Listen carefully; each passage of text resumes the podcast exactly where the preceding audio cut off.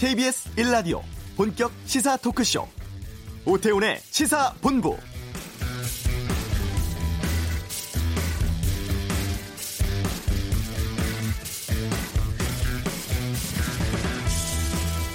전두환 전 대통령의 부인 이순자 씨가 한 인터넷 방송을 통해서 우리 남편이야말로 민주주의의 아버지라고 주장을 합니다.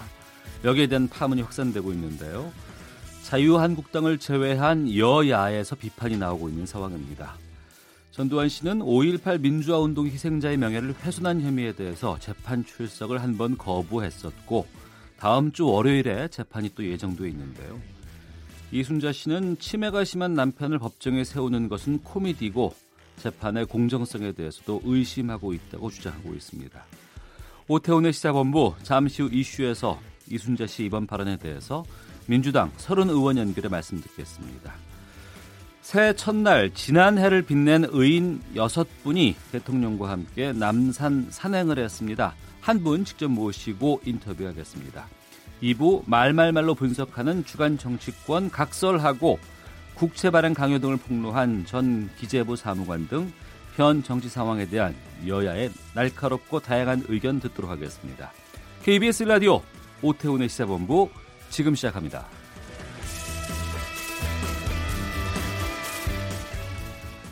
네, 오후를 여는 당신이 꼭 알아야 할 이 시각 가장 핫하고 중요한 뉴스 김기화 기자의 방금 뉴스 시간입니다. KBS 보도 김기화 기자 어서 오십시오. 안녕하세요. 트럼프 대통령이 김정은 북한 국무위원장의 친서를 받았어요. 그렇습니다. 이번에도 받았습니다. 서운해하지 않을 것 같아요, 이제. 김정은 위원장 신년사를 듣고 뭐 만남을 고대한다 이런 말을 하지 않았습니까? 네. 이번에는 백악관에 있는 강요 회의에서 친서받은 사실을 깜짝 공개했습니다. 음. 트럼프 대통령은 이 김정은 위원장으로부터 방금 훌륭한 친서를 받았다라면서 많은 진전을 이뤘다 이렇게 얘기했습니다. 아, 이어서 아마도 또 하나의 회담을 갖게 될 것이다 라면서 2차 회담 어, 할 것이라는 가능성을 보였고요. 그러면서 지난해 자기가 싱가포르에서 김 위원장 안 만났으면 아시아에 엄청난 전쟁이 있었을 것이다 라면서 또 트럼프 스타일의 또 자랑을 늘어놓기도 했습니다. 네. 그런데 그 폼페이오 장관이 지난해 10월 네 번째 방북한 이후에 북미 관계는 답보 상태잖아요. 그렇습니다. 실질적인 사실 변화는 거의 없다고 봐야겠죠. 네. 아직 뭐 대화만 오고 한 상태인데 이제 이런 거에 대해서 미국 국내에서도 굉장히 회의적인 분위기가 많이 있는데 이런 분위기를 좀 강, 반전시켜 보려고 하는 것 같습니다. 그래서 2차 회담에 앞서서 이 북한의 비핵화 실행 조치에 대한 미국의 제재 완화 등 이 상응 조치를 둘러싼 본격적인 북미 간의 기싸움이 이어질 것 같습니다. 네. 청와대 특별감찰반의 민간인 사찰 의혹을 주장해온 이 김태우 수사관 검찰에 소환되네요. 그렇습니다. 김태우 수사관 오늘 오후 1시 반에 서울 동부지검에 출석해서 조사받을 예정인데요. 네. 참고인 신분입니다. 아, 피의자- 참고인 신분이에요. 그렇습니다. 피의자가 아니고요. 이게 고발장이 접수해서 사건이 도- 서울 동부지검에 배당된 지 2주 만인데요. 네. 이게 뭐냐면 자유한국당이 현재까지 세 차례에 걸쳐서 고발장을 냈기 때문입니다. 어. 그러니까 쉽게 말해서 김태우 수사관이 이제 낸 그 제보 문건을 가지고 청, 청와대를 이제 고발한 것이죠. 그렇기 때문에 참고인인 건데요. 첫 번째는 우윤군 러시아 대사의 금품 수수 의혹을 청와대가 무시했다라면서 임종석 대통령 비서실장과 조국 청와대 민정수석을 고발한 건 그리고 김태우 수사관이 민간인 사찰을 했다고 주장하는 부분 마지막은 환경부에서 작성한 산하기관 임원 사퇴 동향 관련된 부분입니다. 아까 말씀드린 이 민간인 사찰 같은 경우에도 어, 청와대가 지시를 했다. 그래서 청와대 잘못이다라는 거고요. 이번에 방금 말씀드린 환경부 산하기관 임원 같은 경우에는 이른바 청와대 블랙리스트라고 불리는 건입니다. 그래서 오늘 조사는요. 일단 첫 번째, 두 번째 고발 내용에 집중될 것 같습니다. 네. 그리고 그 청와대가 KTNG 사장 인사에 개입을 했고 또 국채 발행 압력도 넣었다. 이렇게 주장을 하고 있는 신재민 전 기획재정부 사무관의 실종 신고가 접수됐어요? 그렇습니다. 지금 경찰이 수색하고 있는데요. 서울 예. 관악경찰서가 오늘 오전 8시 45분쯤 신 씨의 지인으로부터 실종 의심 신고가 들어와서 어, 서울 관악구의 신 씨 집을 방문하는 등 신 씨의 행방을 확인하고 있습니다. 앞서 신 씨가 오늘 오전 7시쯤에 네. 지인에게 휴대전화로 어, 예약 문자를 보내가지고 요즘 일이 힘들다. 뭐 등의 문자를 남긴 것으로 확인됐습니다. 경찰은 자택에서 신 씨의 휴대전화 그리고 직접 쓴 문서를 확보하고요.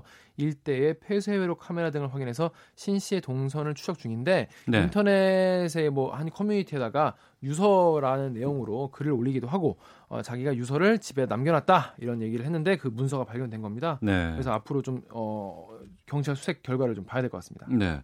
어제는 기자회견에서 뭐 적자 국채 발행하라고 압력행한 당사자도 지목하기도 했었잖아요. 그렇습니다. 신재민 전 사무관이 그 정부에서는 국채 매입 관련 현황을 전부 알 위치에 안, 있지 않다라고 신재민 전 사무관의 발언을 평가절하했는데 그거에 대해서 본인이 바로 국채 담당자였다라면서 반박했고요.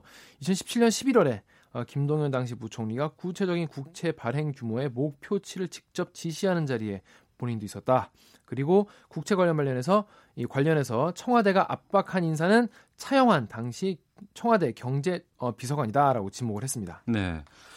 이 주장에 대해서 정부 입장은 나온 게 있습니까? 네, 당시에 이 차 비서관이 연락한 건 맞는데 그때는 뭐 보도자를 회수하거나 외압을 행사를 하는 게 아니라 이 국채 발행 규모를 최종 확인하는 차원이었다라고 해명을 했습니다. 네. 또 신 씨는 당시에 이 수습 기간을 제외하면은 3년차 사무관으로서 정책 결정 과정에 극히 일부만 참여하고 있었기 때문에 어, 뭐 모든 걸 아는 것은 아니다라고 덧붙였고요.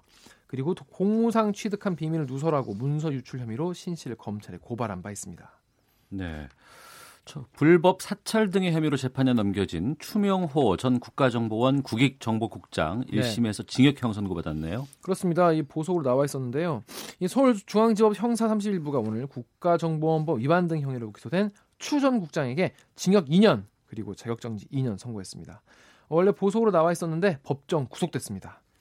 어, 재판부는 국정원의 국익정보국장으로서 이 정보 수집, 생산, 배포 등은 국가의 안전 보장을 위해서 해야 하는데 네. 우병우 전 청와대 민정수석의 사익과 자신의 공명심을 위해서 직권을 남용해서 사찰 대상자의 권리를 침해하고 국정원 업무의 공정성과 신뢰를 훼손했다라고 지적을 했습니다.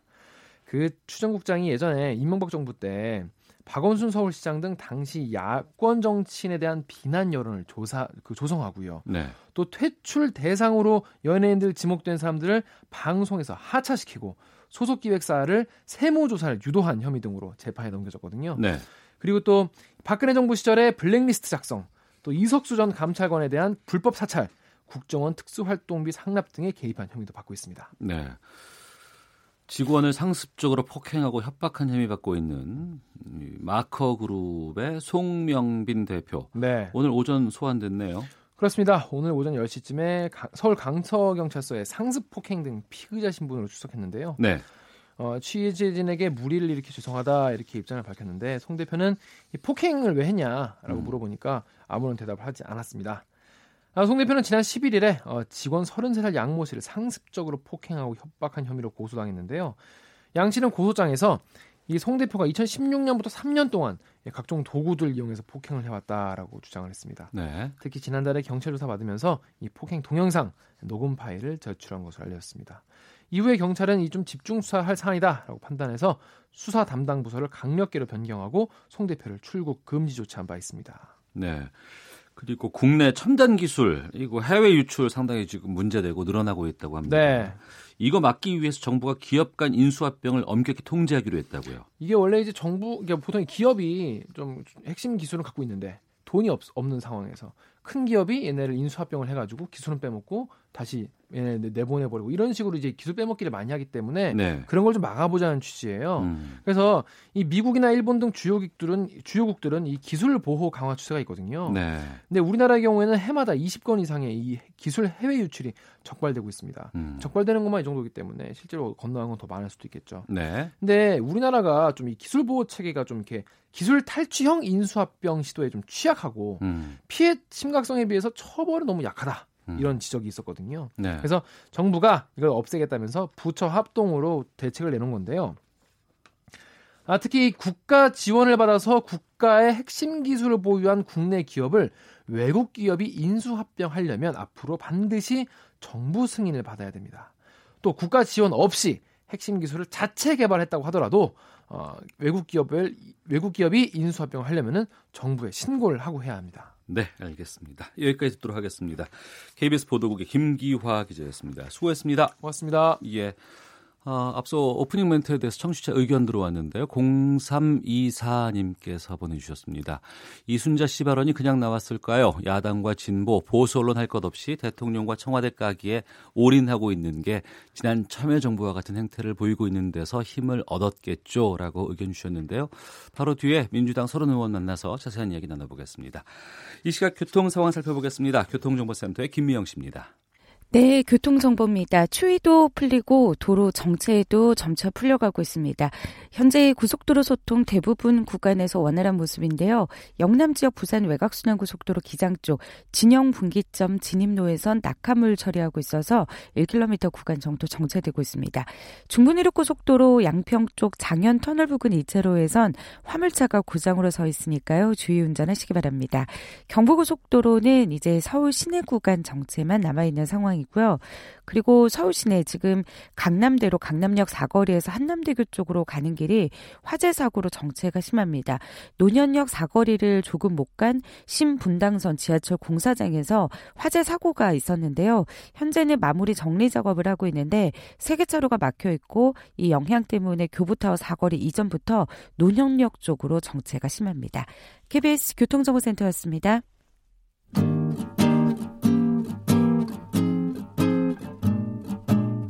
KBS 1라디오 오태훈의 시사본부 여러분의 참여로 더욱 풍성해집니다. 방송에 참여하고 싶으신 분은 문자 9730번으로 의견 보내주세요. 애플리케이션 콩과 마이케이는 무료입니다. 많은 참여 부탁드려요.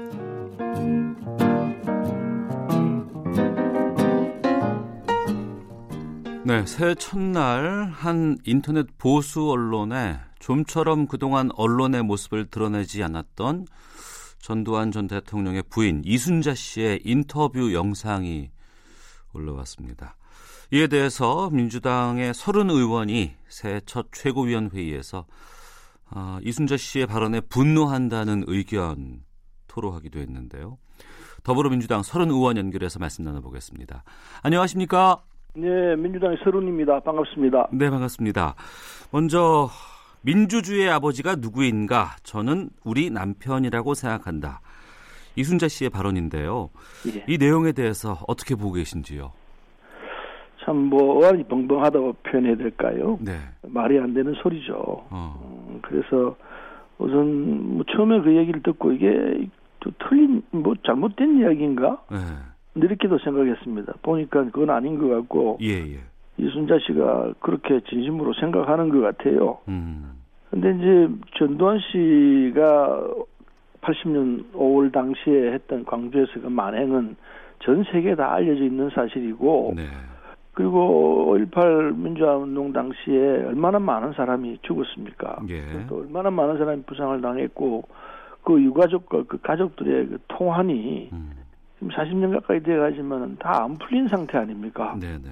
그리고 한 번도 이 전두환 씨가 그 강주의 희생자들에 대해서 뭐 사과를 한다거나 그런 적이 한 번도 없었지 않습니까? 그렇죠. 예. 그리고도 그리고도 어찌 이런 소리를 할 수 있다는 겁니까? 참 음. 이건 분노를 넘어서 네. 이건 다 정말 탄식이 나오는 얘기예요. 어 그러시군요.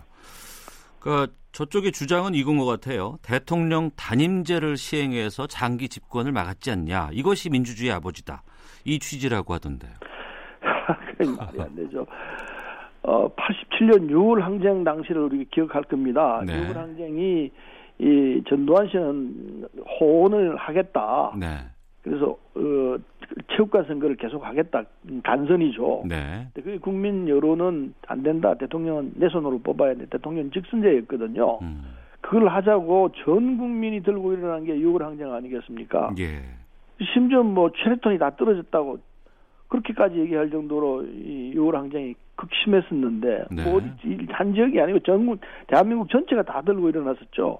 네. 그래서 이제 할 수 없이 항복한 게 6.29 선언 아니었습니까? 예.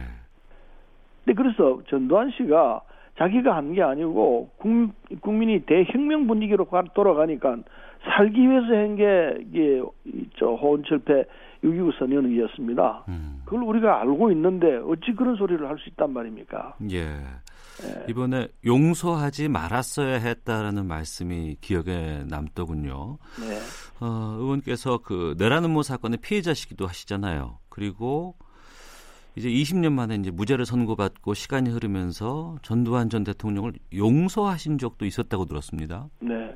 저는 그 80년 5월 당시에 소위 김대중 내란 음모 사건에 몰렸습니다. 네. 근데 저는 내란 음모 사건이면 같이 이제 공범을 했다는 얘기인데 제가 공범이에요 김대중 대통령하고. 예. 근데 저는 김대중 대통령을 처음 군사법정에서 처음 봤습니다. 음. 한 번도 본 적이 없어요. 만나본 적이 없어요. 네. 그런데 체포가 되니까 온갖 고문을 다 하면서 너 김대중으로부터 돈 받았지 않느냐. 음. 뭐 고문을 하니까 예 그랬습니다.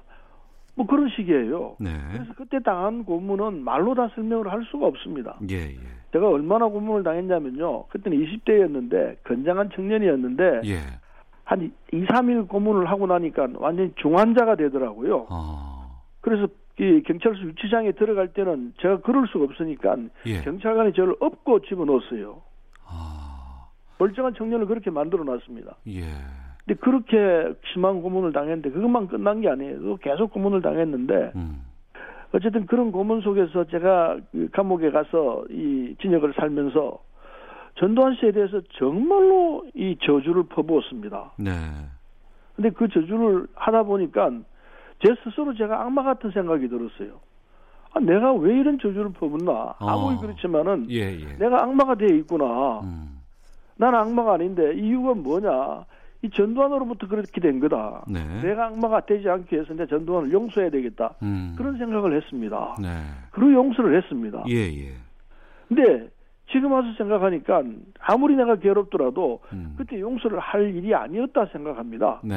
용서라는 것은 잘못을 저지른 사람이 잘못했다고 할때 음. 그때 받아주는 게 용서가 되는 건데 전두환 씨이 그 오공 군부들은 한 번도 잘못을 빈 적이 없는 것 같아요. 네.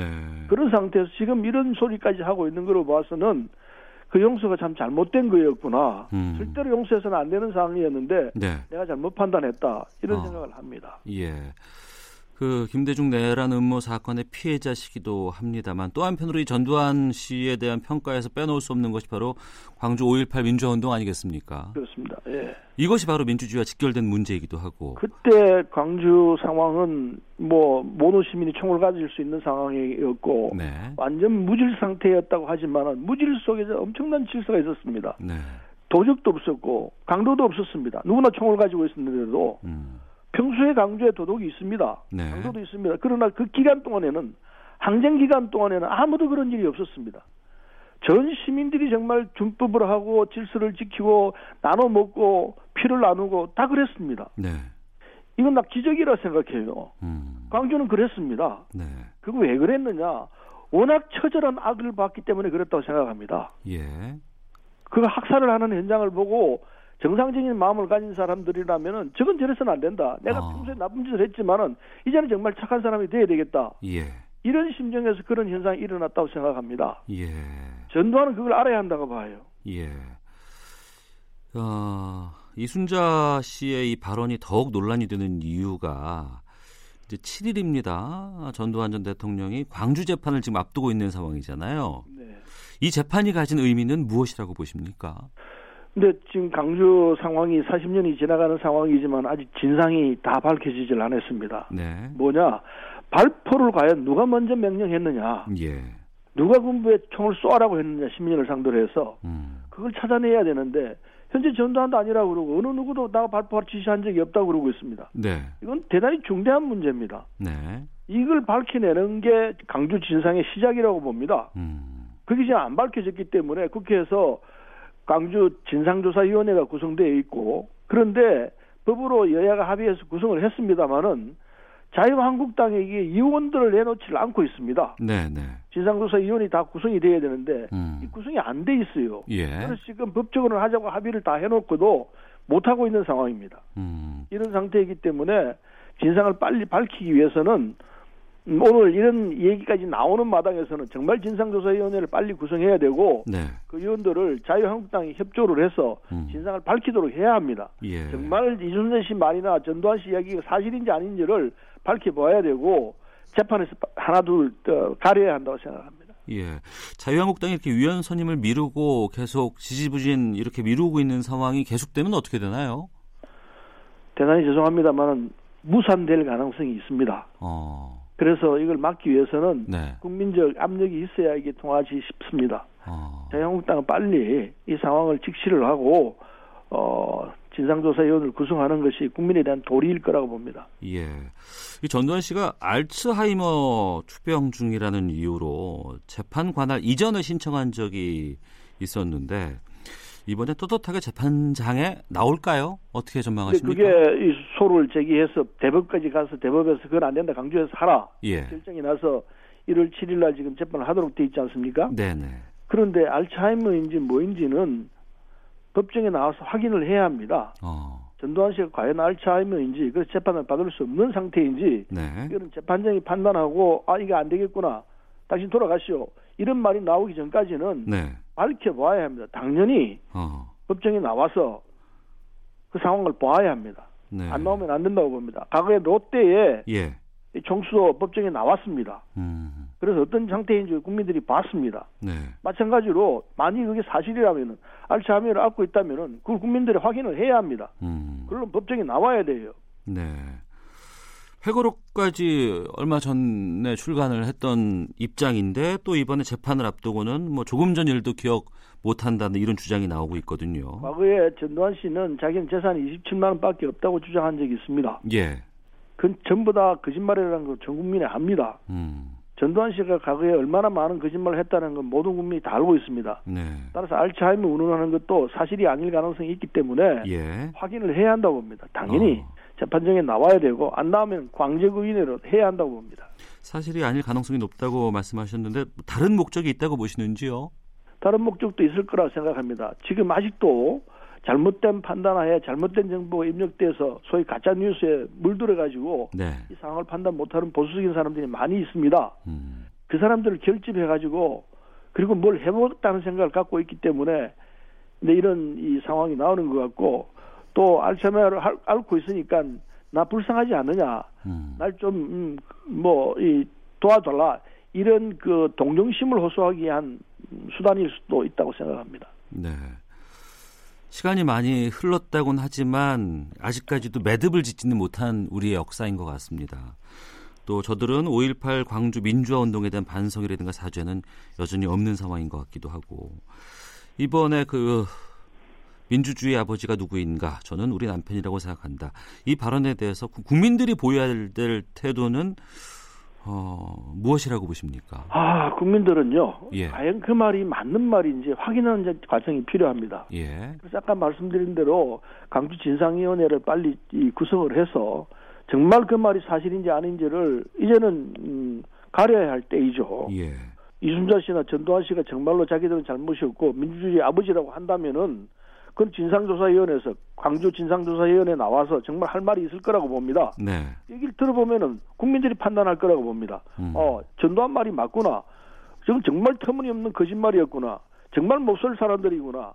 이걸 판단할 수 있게끔 국민이 보고 알 수 있게끔 진상조사위원회를 빨리 가동시켜야 합니다. 네. 그 제대로 된 광주 진상조사위원회 출범을 위해서 그럼 국민들이 또 어떤 일을 해야 될까요? 지금 현재로서는 방법이 없다고 생각합니다. 자유한국당이 협조하지 않은 한 국회에서 이 문제가 풀어지지 않을 것 같습니다. 1차로 국민들이 자유한국당에 대해서 빨리 진상규명하라는 압력을 넣어야 될 것 같고 예. 이제 그렇지 않으면은 국회 구성을 새로 해야 되죠. 음. 21대 총선에서 그 결과가 나올 수밖에 없다고 생각합니다. 아직 40년이 다 안 됐습니다만은 네. 언제 가더라도 세월이 아무리 흐르더라도 음. 이 강주 상황에 대한 진상 조사는 정확하게 정리를 해서 매듭을 짓고 역사의 장을 넘겨야 한다고 봅니다. 예, 알겠습니다. 오늘 말씀 여기까지 듣도록 하겠습니다. 고맙습니다. 예, 감사합니다. 네, 지금까지 더불어민주당의 서른 의원과 함께했습니다. 헤드라인 뉴스입니다. 김수현 청와대 정책실장과 김광두 국민경제자문회의 부의장이 지난 연말 삼성, SK, LG 등 국내 주요 대기업 부회장급 임원들과 비공개 회동했습니다. 특히 이 자리에는 김상조 공정거래위원장도 동석한 것으로 확인됐습니다. 청와대가 KTNG 사장 인사에 개입하고 국채 발행 압력도 넣었다고 주장한 신재민 전 기획재정부 사무관의 실종 의심 신고가 접수돼 경찰이 수색을 벌이고 있습니다. 북한 조성길 이탈리아 주재 대사 대리가 최근 잠적해 제3국으로 망명을 타진 중인 것으로 오늘 알려졌습니다. 경찰이 범죄 징후가 높은 정신질환자에 대해서는 의료진과 협의해 강제 입원을 적극 추진합니다. 지금까지 라디오 정보센터 조진주였습니다.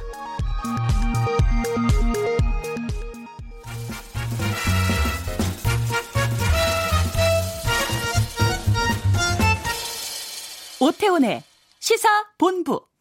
네, 서른 의원과 인터뷰에 많은 분들께서 의견 보내주고 계시는데요.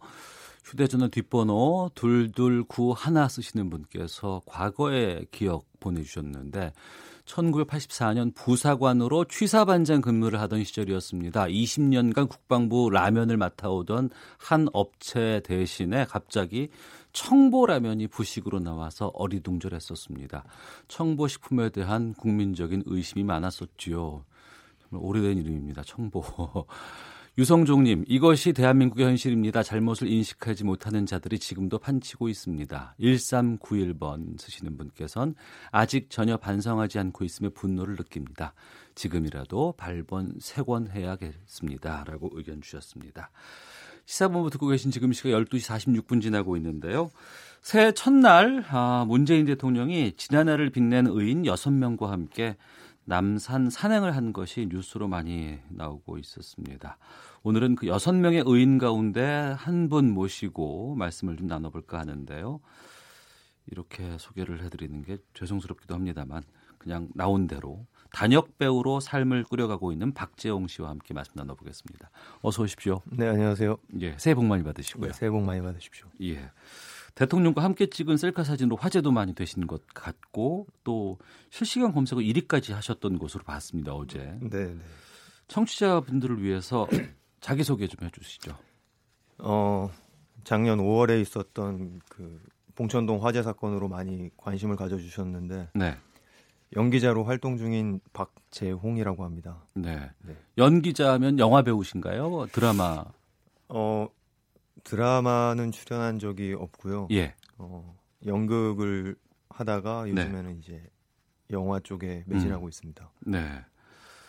대통령하고 새해 첫날 산행을 했어요. 네네. 네. 네. 청와대에서 연락은 언제 왔었어요?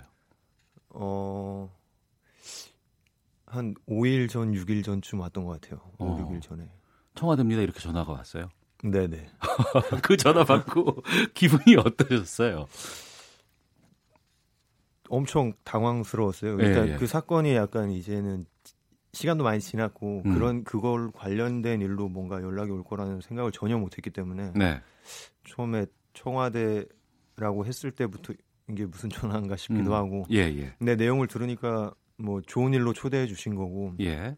감사한 마음으로 이제 전화 받았습니다. 그러니까 지난해를 빛낸 여섯 명의 의인 가운데 한 분으로 이 산행을 함께 하시게 된 거 아니에요? 네, 네, 맞습니다. 여섯 분과는 어떻게 인연이 좀 있으세요? 아니요. 그 몇 번 이제 상 받을 때 뵌 적은 있는데 네. 개인적으로 인사를 하거나 어. 얘기를 나누거나 하지 못했습니다. 예. 근데 이제 산행이라고 해도 대통령과 의인 여섯 명이 함께 산만 간 게 아니고 뭐 온갖 취재진들 뭐 주변 사람들 엄청나게 많아서 정신 없을 수도 있을 것 같은데 기분이 네. 어떠셨어요? 어 일단 저도 그렇게 사람이 많이 올 줄 몰랐고요. 예, 예. 좀 대화를 하고 이런 시간이 있을 수도 있겠다라고 생각을 했는데 네.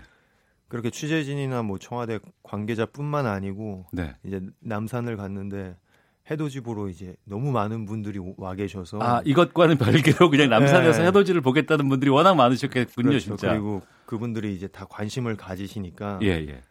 사실 그냥 같이 걷는데 의미가 있다고 생각하면서 전 혼자 묵묵히 걸었습니다. 아, 알겠습니다. 방금 뉴스 속보가 하나 들어왔는데 신재민 전 사무관 관악구의 모텔에서 발견이 됐고 생명 지장은 없다는 속보가 지금 들어와 있는데 잠깐 전하고 계속해서 말씀 이어가도록 하겠습니다. 문재인 대통령과 뭐 말씀도 나누셨어요? 어, 말씀드린 대로 산행시에는 그 얘기할 시간이 별로 없었고요. 예. 그 내려와서 이제 청와대에서 식사하면서 얘기를 나누긴 했는데 네. 저 외에도 이제 다섯 분이 더 계셔서 음.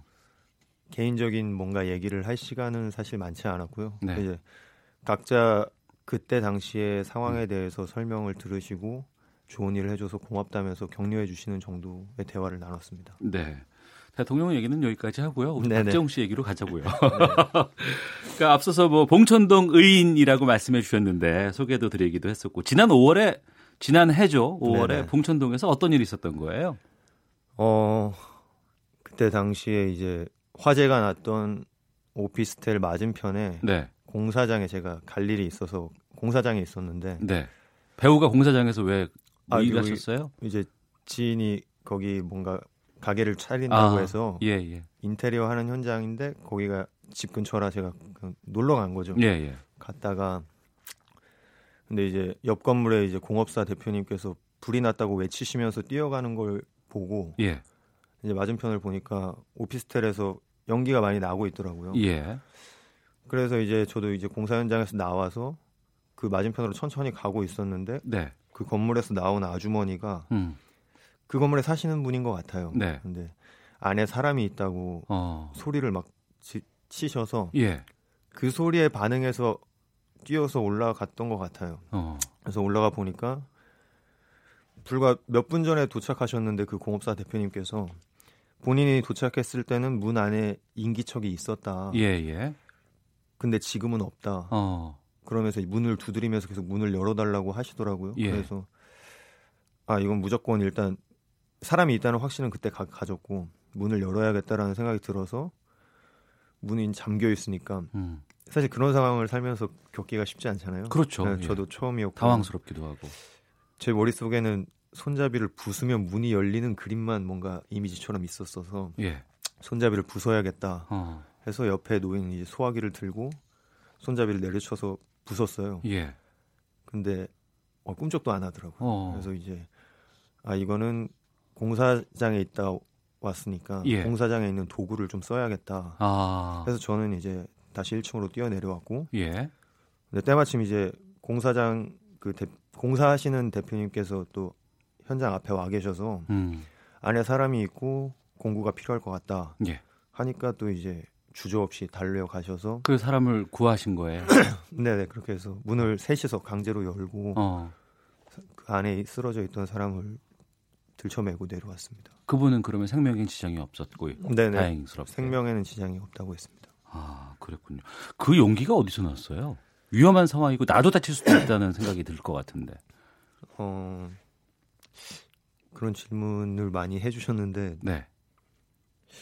사실 그냥 안에 사람이 있다라고 얘기를 듣고 음. 일단 그 얘기에 뭔가 생각이나 계산 없이 뛰어 올라갔던 것 같고요. 아 사람이 있다는 말만 듣고도 네. 그리고 이제 문 사이로 열기나 매연이 계속 나오고 있었는데 예. 그냥 계속 그 생각이었던 것 같아요. 이 문 문 하나만 열면 어. 사람을 지금 그 얘기를 계속 하시는 거 보니까 그때 그 생각과 상황에 대한 트라우마가 상당히 있는 것 같기도 하고. 네, 되게 좀 답답했어요. 음. 이 문이 안 열리는 게. 그래도 큰 용기 내셨고 엄청난 일을 해주셨기 때문에 우리가 의인이라고 말씀드릴 수 있는 것 같은데 정작 박재홍이라는 이름은 배우시잖아요. 네. 지금까지 연기 시작한 지는 얼마나 됐고 어떤 작품에 출연하셨어요? 어, 제가 올해로 32살인데요. 네. 20살 때 이제 연기를 하겠다고 대학교 진학을 관련 학과로 해서 공부를 시작했고 연기 활동이라고 하면 제가 23살에 군대 제대하고 복학을 안 하고 바로 이제 모시는 사람들이란 들이란 극단에 입단을 해서 예. 24살에 처음 이제 대학로 무대에 서면서 활동을 음. 시작했는데 예. 그러니까 어쨌든 횟수로 치면 한 8, 9년 되는 것 같습니다. 아. 뭐 작품은 주로 그 극단 작품을 좀 많이 했고요. 예. 영화나 예. 아 영화나 뭐 그런 데서는 아마 찾아보시기 힘들 것 같습니다.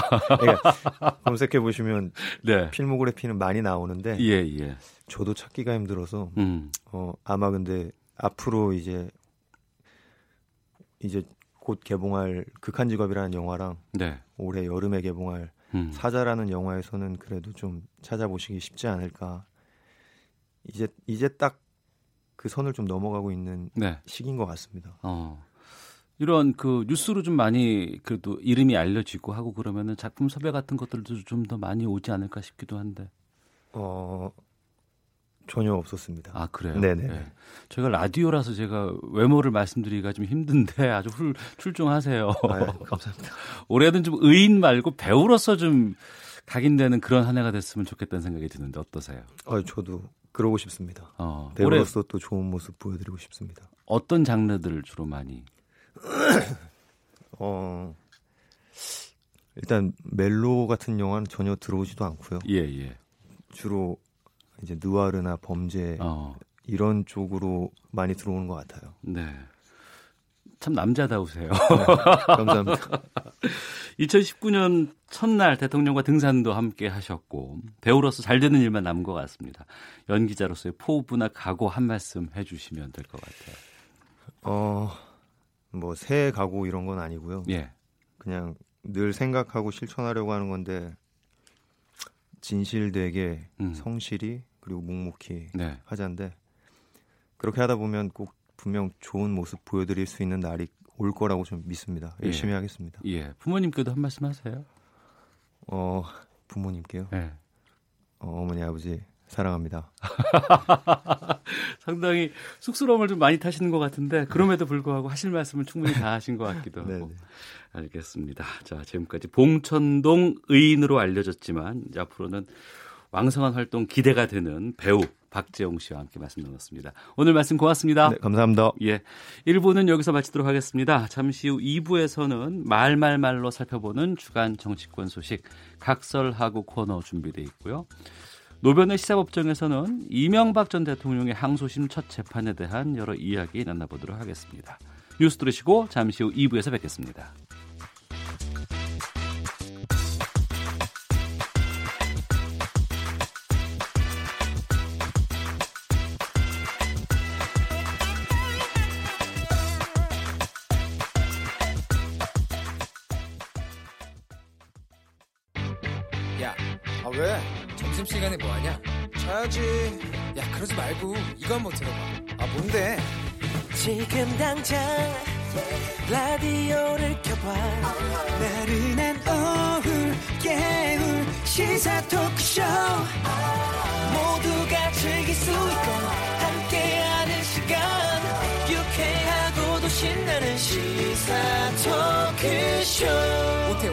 시사본부 저는 어떤 정치 집단도 어떤 이익 집단도 관련되어 있지 않습니다. 정말 순수하게 그래도 이 사는 이 나라 그리고 행정 조직이 더 나아졌으면 하는 바람에서 했던 행동입니다. 제가 담당자였고 부총리님 보고를 네 번 들어갔습니다. 청와대에서 직접 과장리 국장님들한테 전화를 걸어서 보도 자료 취소해라. 청와대 누군지 특정을 해주실 수 있으세요? 차영환 비서관님이었습니다. 네, 어제 오후에 있었던 신재민 전 기획재정부 사무관의 기자회견으로 문을 열었습니다. 촌철 살인의 명쾌한 한마디부터 속 터지는 막말까지 한 주간의 말말말로 정치권 이슈를 정리해보는 각설하고 시작토록 하겠습니다. 아, 방송 들으시면서 참여하고 싶으신 청취자 여러분께서는 짧은 문자 50원, 긴 문자 100원 드는 샵 9730번으로 아, 의견 보내주시거나 무료인 콩으로 의견 보내주시면 저희가 방송 도중에 반영토록 하겠습니다. 먼저 자유한국당의 김영남 전 의원 나오셨고요. 네, 안녕하세요. 새해 복 많이 받으십시오. 예, 복 많이 받으시고요. 그리고 오늘 처음 모셨습니다. 국회의장 정무비서관을 지내신 임병식 전 국회 부대변인 자리하셨습니다. 어서 오십시오. 예, 반갑습니다. 방금 소개받은 임병식입니다. 네. 아, 애청자 청취자 아, 여러분께 인사 말씀해 주시죠. 예. 예, 청취자 여러분 이렇게 라디오 방송을 통해서 만나게 된 것을 굉장히 반갑게 생각을 하고요. 예. 올해 기해년을 맞아서 복된 일만 가득 하시기를 기원하면서 아, 웃는 돼지가 복을 부른다고 하듯이 올해는 우리 가정마다 웃는 일이 많아졌으면 좋겠습니다. 고맙습니다. 자, 특감반 의혹으로 시작된 여야 간의 공방이 이번에 신재민 전 기재부 사무관의 폭로로 옮겨가는 모양새입니다. 또 그 김태우 수사관은 오늘 오후에 검찰 조사를 받을 예정이고요. 앞서서도 일부에서 잠깐 말씀을 드렸습니다만 정부의 KTNG 사장 교체 시도라든가 적자 국채 발행 압력이 있었다고 주장을 한 뒤에 어, 유서를 남기고 잠적을 했었죠. 이 신재민 사무관이 생존 상태로 발견됐다는 속보가 들어와 있습니다. 어, 조금 전 12시 40분에 신전 사무관을 서울 관악구 한 모텔에서 음. 어, 발견했다고 경찰이 지금 밝히고 있고 생명에는 지장이 없는 상태라고 전했는데요. 다행이네요. 네. 네. 먼저 그 자유한국당은 지금도 신재민 전 사무관 사태와 연계해서 특검과 국정조사는 물론 감사원 감사까지 필요하다 이렇게 주장하고 있는 건가요? 감사원 감사는 누가 말씀을 하신 모양이죠. 이제 네. 특검과 국정조사가 음. 필요하다는 기존 입장이었고요. 아마 네. 오늘 그 국채 매입 취소와 관련해서 어, 특정범죄 가중처벌법상의 국고 손실죄로 고발장을 접수할 예정으로 알고 있습니다. 네. 이에 대해서 그 민주당이라든가 여당 쪽에서는 어떤 반응이 나오고 있는 상황이에요? 음, 뭐 국정감사나 특검을 무리하다는 판단을 하는 거죠. 왜 그러냐면은 어, 정무수석 아니 그 민정수석이 국회 운영위에 그 출석한 것 자체가 굉장히 이례적이지 않았습니까? 네. 물론 네. 지금 한국당의 전신인 음, 그 정권에서는 지금 9년 동안의 관행이라는 이유로 본인들은 출석을 하지 않았었던 거거든요. 근데 네.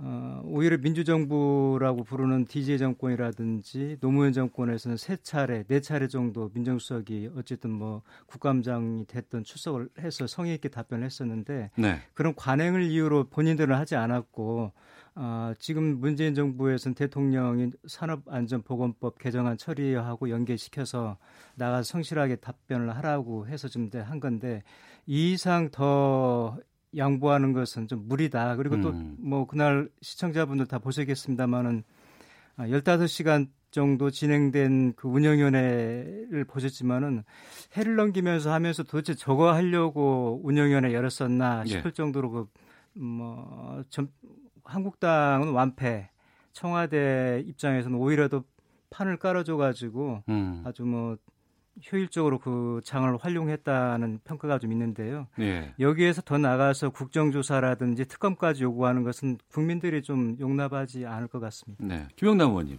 운영위에서 한방 없었다 뭐 이런 비난도 좀 듣는 것 같기도 한데 어떻게 보십니까? 매번 한 방이 나오면 그게 자판기죠. 아, 이미 운영위가 열리기 전에 제가 두 방을 공개해 드렸잖아요. 예, 민간인 예. 사찰 관련된 문건 음. 그리고 음. 환경부의 블랙리스트 관련 문건을 공개를 해 드렸고 예. 어, 국민적 의혹이 커지고 있는 상황입니다. 그리고 최근에는 아, 앞서 들었던 신재민 전 사무관의 폭로. 아, 이게 완전 메가톤급이거든요. 폭로 네. 내용도 음. 상당히 구체적이고 뭐 이름까지 다 밝혔습니다. 그리고 본인이 아, 국채 발행 담당 사무관이었고요. 네. 그래서 앞서 있었던 김태우 수사관의 폭로 그리고 신재민 전 사무관의 폭로를 아, 같이 묶어서 네. 아, 특검법을 발의할 예정으로 알고 있고 예. 이 의혹을 풀고 가야죠. 이걸 음. 어떻게 이 상태로 뭉개고 그냥 묶고 가요? 말이 네. 안 됩니다. 그건. 김태우 수사관과 그리고 신재민 어, 사무관 같은 경우에 의혹이 지금 풀리지 않았다고 계속해서 말씀하시는데요. 저는 그 지금 공익 제보라든지 내부 제보라는 포장을 쓰고 네. 이게 어떤 공익 제보로 둔갑되는 현상을 좀 우리가 좀 유심히 좀 볼 필요가 있는데요. 음. 신재민 사무관 문제도 좀 이따 제가 말씀을 드리겠습니다만 굉장히 굉장히 부풀려져 있고 아, 본 본질하고 굉장히 벗어난 데에서 지금 본인이 물론 제가 그 사무 담당자로서 할 수 있는 얘기는 있지만은 본질을 훼손하는 흔드는 굉장히 그런 잘못된 주장이 많이 있고요. 예. 김태우 수사관 같은 경우도 뭐 이미 검찰 대검 감찰을 통해서 어, 거론됐던 의혹들이 다 사실로 드러났고 음. 저는 다른 걸 떠나서 우리 김태우 수사관이 본인이 이제 독수독과라는 표현을 쓰지 않았습니까? 어, 독이 든 나무에서 열린 그 열매도 독이 있다. 그래서 부당하게 불법적으로 어, 증거를 어, 수집한 것은 증거 능력이 없다 이런 주장을 하면서 본인을 변론을 했었는데 네. 저는 그 김태우 수사관 자체가 좀 뭐, 지나친 표현일 수 있습니다만은 독이 든 나무가 아닌가 싶은데요. 음. 왜 그러냐면은 이분이 이제 뭐 본인 이제 비위 사실이 있어서 감찰 지시가 나가니까 네. 감찰에 불응을 하고 아 자기 동료들을 물고 들어갔단 말이죠. 뭐 나만 그랬느냐 같이 골프도 치고 술도 마셨다 뭐 이런 것부터 시작을 해서 나중에 또 어, 그 정보를 가지고 특정한 보수 언론에다가 아주 찔끔찔끔 계속해서 수위를 높여가면서 어, 그 공개하는 거라든지 아니면 한국당을 통해서 자신의 주장을 정당화시킨다든지 뭐 이런 행태들을 보면은 이게 공직자라고 보기에는 굉장히 어렵죠. 네. 그래서 그분의 이런 인성과 가치관을 상태에서 나온 주장이 과연 타당한가 싶습니다. 네, 김영남 의원님. 자, 그렇게 공익제보에 대한 보호를 외치더니 이것도 정말 내로남불이죠. 지금 이 정권은 역대 어느 정권보다도 사실은 공익제보자들에 대해서 지금 잔인하게 나오고 있어요. 뭐 음. 형사 고발뿐만 아니라 그 지금 신재민 전 사무관 관련해서도 거의 뭐 인격 살인을 지금 어, SNS나 인터넷 통해서 하고 있고 지금 뭐 어, 불행한 일이 일어날 뻔했습니다만 지금 생존 한 채로 발견됐다고 하니 다행입니다. 근데 자신들에 대한 공격이 들어오는 거는 못 참는 것 같아요. 네. 이게 아 상상 이상이에요. 그러니까 지금 보면 김태우 수사관 관련해서도 어, 팩트와 다른 말씀을 많이 하셨고 감찰에 불응한 적 한 번도 없습니다. 그게 다른 사람을 물고 간 적도 없어요. 이게 청와대에 있을 때 핸드폰을 뭐 이미 제출이라고 하지만 사실은 뭐 반강제로 뺏어서 스케줄에 나온 거 다 분석해서 뭐 골프를 치더라도 같은 감찰반 동료들하고 친 게 나오니까 다른 감찰 반원들한테도 핸드폰 내놔 했는데 그 사람들이 어, 제출을 거부하니까 다 10명 다 원대복귀 시킨 게 팩트거든요. 그러니까 예. 어, 사실과 다르게 팩트를 조금 이렇게 그 어떤 가미를 해가면서 지금 사람을 전부 김태우 수사관도 그렇고 신재민 전 사무관도 그렇고 완전히 이상한 사람을 만들어가고 있는데 음. 글쎄 좀 잔인해요. 음. 음. 네, 저도 뭐 공익 제보라든지 내부 고발에 대해서는 저도 어, 필요성을 인정을 하고요. 예. 또 그렇지 않을 때 이 정권이 오만해지고 독선으로 흘러서 더 큰 화를 자초하게 될 수 있단 말이죠. 또 그 화가 그 정권에서 끝나면 관계가 없는데 이게 국민들한테 피해를 끼치기 때문에 저도 정당한 공익 제보라든지 내부 고발은 필요하다. 또 이것을 뭐 어느 일정한 법의 테두리 내에서 보도를 해야 된다는 이제 그 공감을 하는데요. 이 두 분은 이제 앞으로 얘기를 하면서 계속 나가겠습니다만은 좀 그런 측면에서 보기에는 조금 아, 맞지 않는 부분들이 많이 있어서 그걸 같이 우리가 좀 보자는 거죠. 네. 그 김태우 수사관이 있고 신재민 사무관이 있잖아요. 그렇죠. 네. 김태우 수사관 같은 경우에는 지금 그 보니까 그 김 수사관의 변호를 맡았던 석동현 변호사가 변호인을 전격 사임을 했습니다.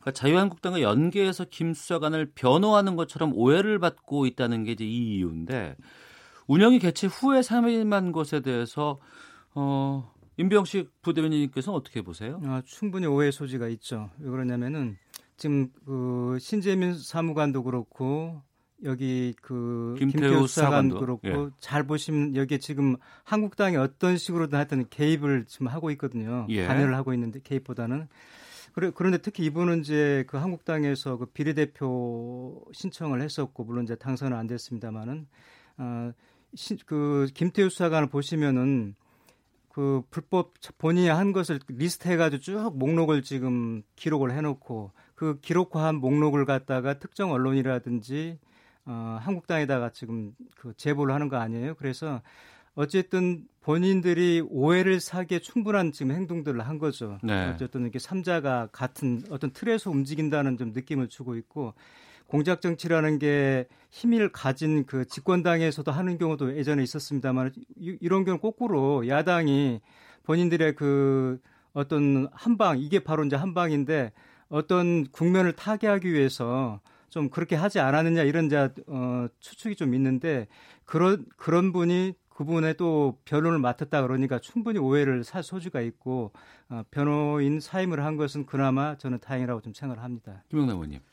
그만큼 개인이 국가 권력에 맞서기가 힘든 겁니다. 음. 사실은 어, 석동현 변호사도 이게 어, 김태우 수사관의 변호를 맡은 것이 뉴스로 알려지니까 기존의 사건을 의뢰했던 어, 의뢰인들 또 같은 법무법인에 소속해 있는 변호사들이 뭐 쉽게 말씀드려서 난리가 났다고 해요. 그러니까 이게 지금 국가 권력에 지금 맞서는 변호사가 있는 법인한테 내가 사건을 맡기는 게 지금 맞냐 그러면서 엄청난 압력을 받은 것이고요.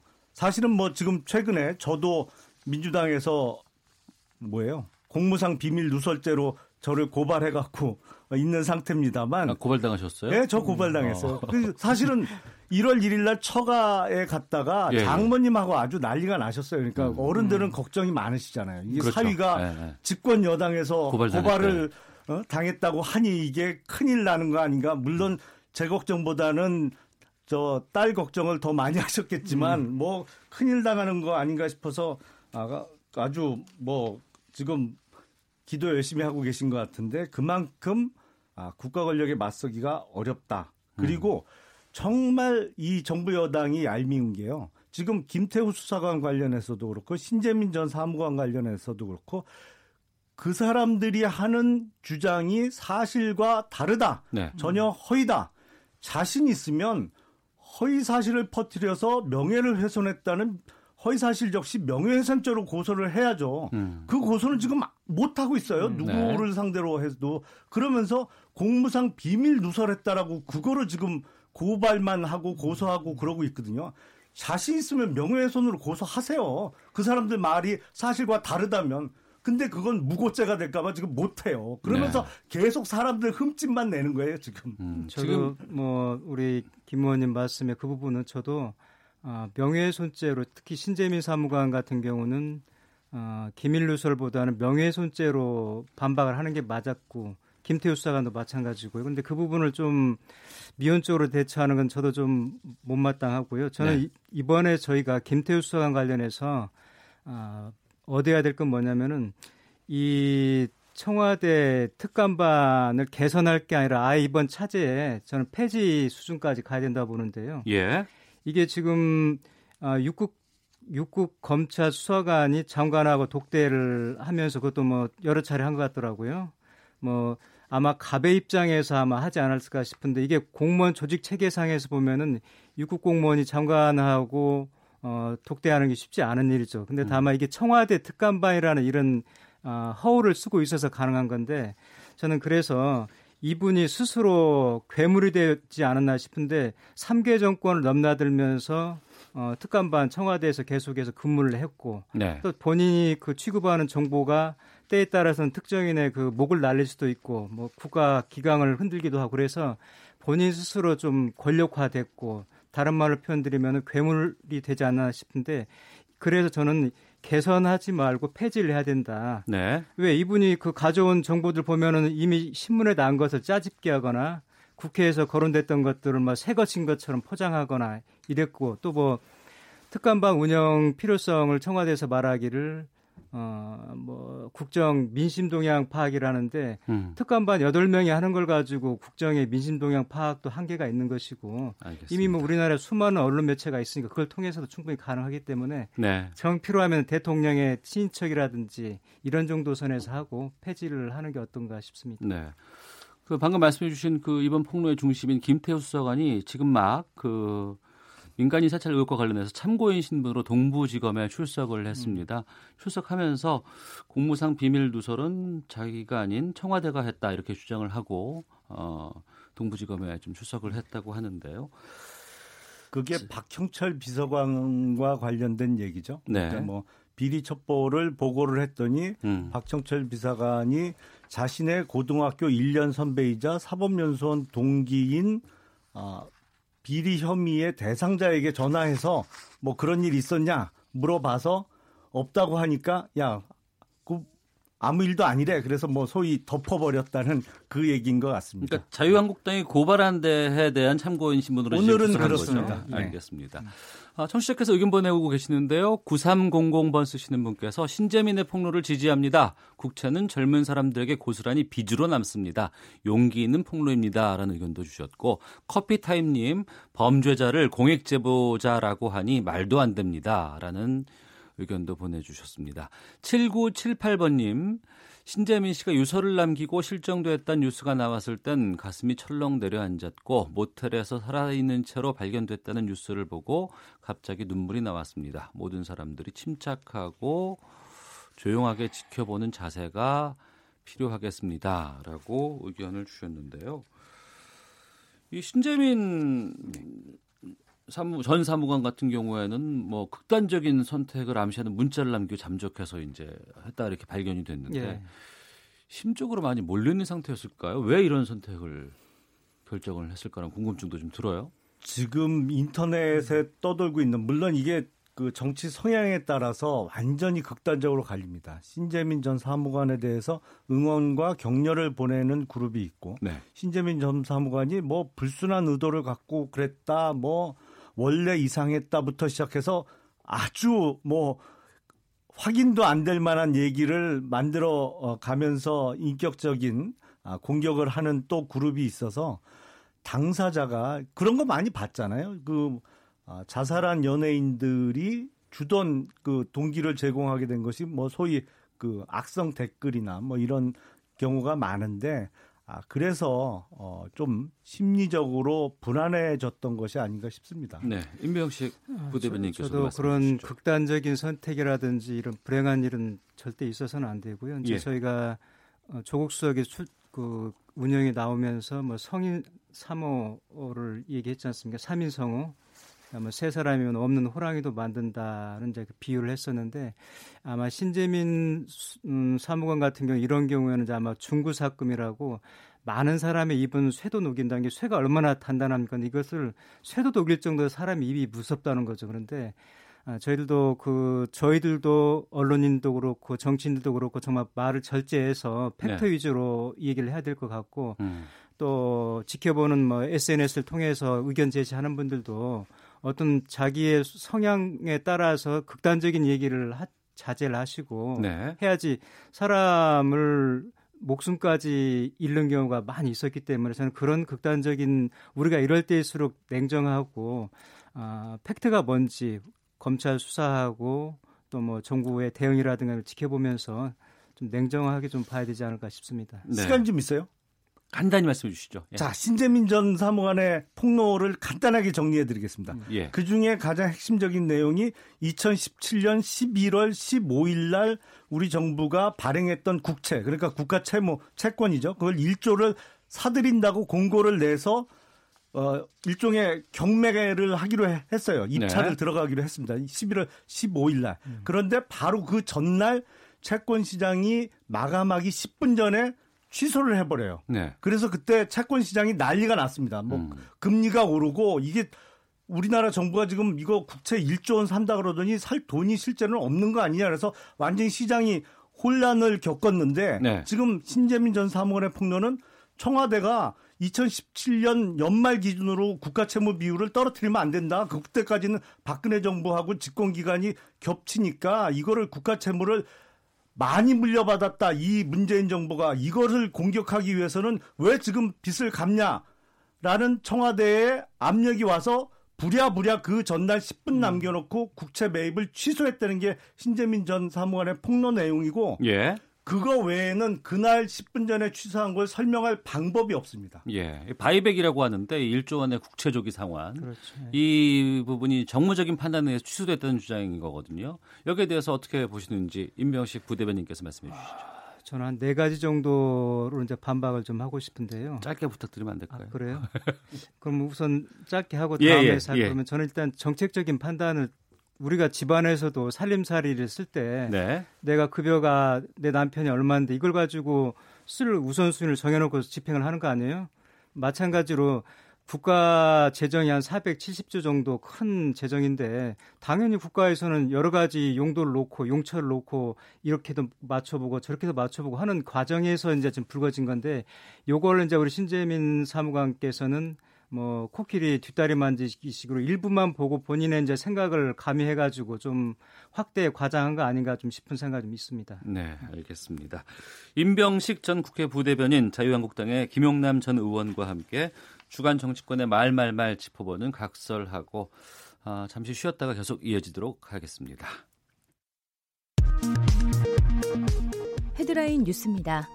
신병을 비관하는 글을 남긴 뒤 사라져 실종 의심 신고가 접수된 신재민 전 기획재정부 사무관이 무사히 살아있는 것으로 확인됐습니다. 박근혜 정부 당시 국가정보원의 불법 사찰과 문화예술계 블랙리스트 작성 등에 관여한 혐의를 받는 최윤수 전 국정원 2차장에게 집행유예가 선고됐습니다. 정부가 오늘 오후 국가안전보장회의 상임위원회를 열고 김정은 국무위원장이 신년사에서 재개 용의를 밝힌 개성공단, 금강산 관광 등에 대한 입장을 논의할 예정입니다. 일본 자위대 초계기를 광개토 대왕함이 사격 통제 레이더로 겨냥했다고 일본이 계속 주장하고 있는 것과 관련해 우리 국방부가 일본의 주장을 반박하는 동영상을 이르면 오늘 게재할 것으로 알려졌습니다. 토요일과 공휴일도 수업일로 인정할 수 있도록 초중등 교육법 시행령이 일부 개정됩니다. 지금까지 라디오 정보센터 조진주였습니다. 이어서 기상청의 최영우 씨입니다.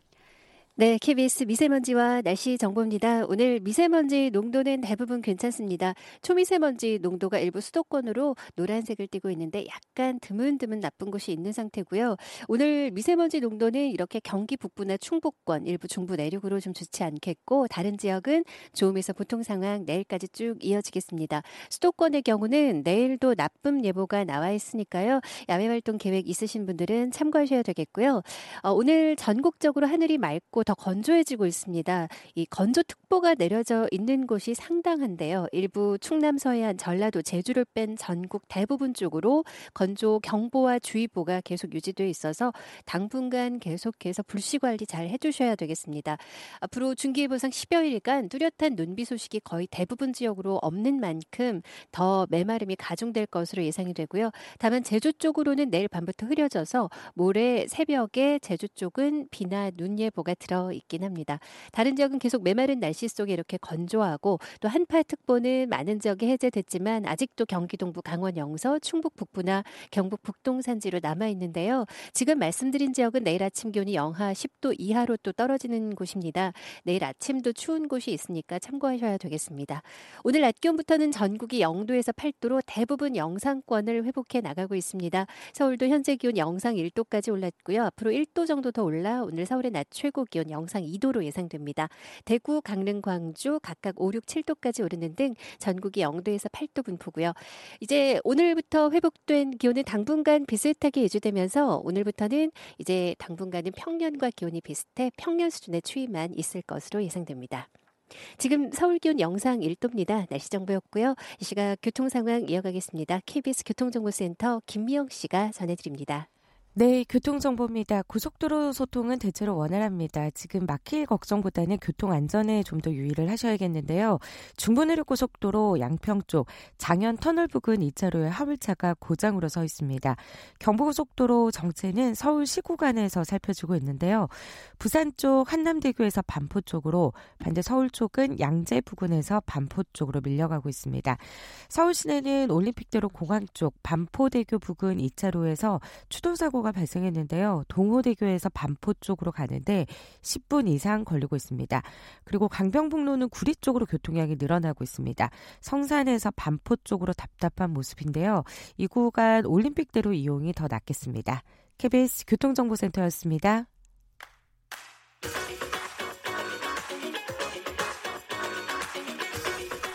오태훈의 시사본부는 청취자 여러분의 참여를 기다리고 있습니다. 문자 번호 9730, 짧은 문자 50원, 긴 문자 100원의 정보 이용료가 있고요. 콩 게시판은 무료입니다. 생방송 중에 참여해 주세요. 네, 임병식 전 국회 부대변인 자유한국당의 김용남 전 의원과 함께 각설하고 계속 이어가도록 하겠습니다. 3253번호 쓰시는 분께서 신재민 씨 발언의 사실 여부 떠나서 공무원 사회에서 엘리트로 통하는 기재부 소속 젊은 사무관이 사임한 정확한 속마음이 궁금합니다. 논란 무릅쓰고 발언하는 것도요. 일단 큰일 없다 하니 불행 중 다행입니다.